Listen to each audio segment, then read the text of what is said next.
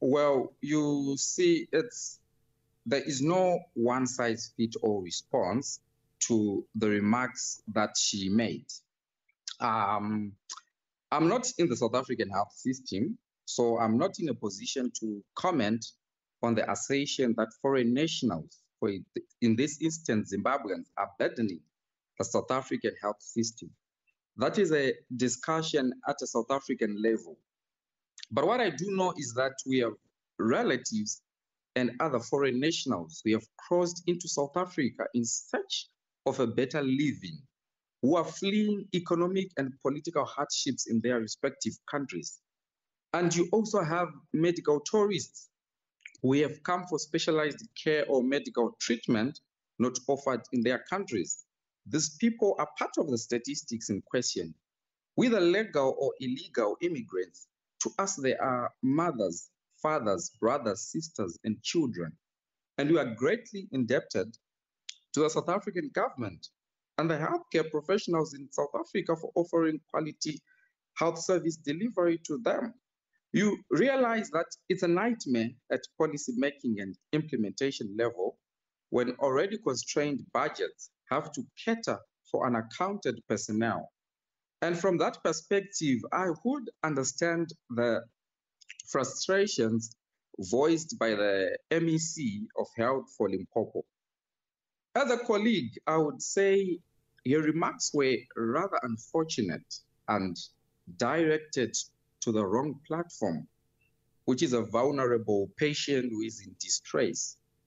However, when you listen to your remarks as well, there's also a part she, men she mentions about uh, telling the truth and uh, how painful it is. And you know, it's a, it's a bitter truth. Mm. It's a bitter pill to yes. swallow, really. But at the but, end of the day, we have to ask some questions. Mm, but why do you think, Doctor, South Africa is seeing an influx of Zimbabwean citizens as well as other foreign nationals opting for healthcare or treatment at public hospitals here in South Africa rather than in their own countries? Okay. Uh, a simple math. When we ask ourselves, how did we get to this? We realize that we have a broken health system in our countries, in Zimbabwe to be specific, where we cannot offer quality, affordable healthcare to our citizens. So I'm, I'm stationed at the second biggest referral center in Zimbabwe, which is Parinyat Group of Hospitals. And we have postponed indefinitely elective surgical cases due to lack of theater sunrise. So you, you, you have a doctor who wants to do an emergency case, like an ectopic pregnancy, and you have relatives rushing to the nearest pharmacies and buy suture material because the hospital doesn't have. And when we do have this, the supply is erratic. Recently, there has been a massive national shortage of blood products. Usually the government subsidizes blood products and the blood transfusion service stopped issuing blood as it used to, citing lack of funding from the government. And currently patients are paying about one hundred seventy-five U S dollars to get a unit of blood. We cannot talk about cancer patients and the lack of cancer equipment or the number of working dialysis machines against thousands of renal failure patients dependent on maybe three to four times dialysis sessions per week.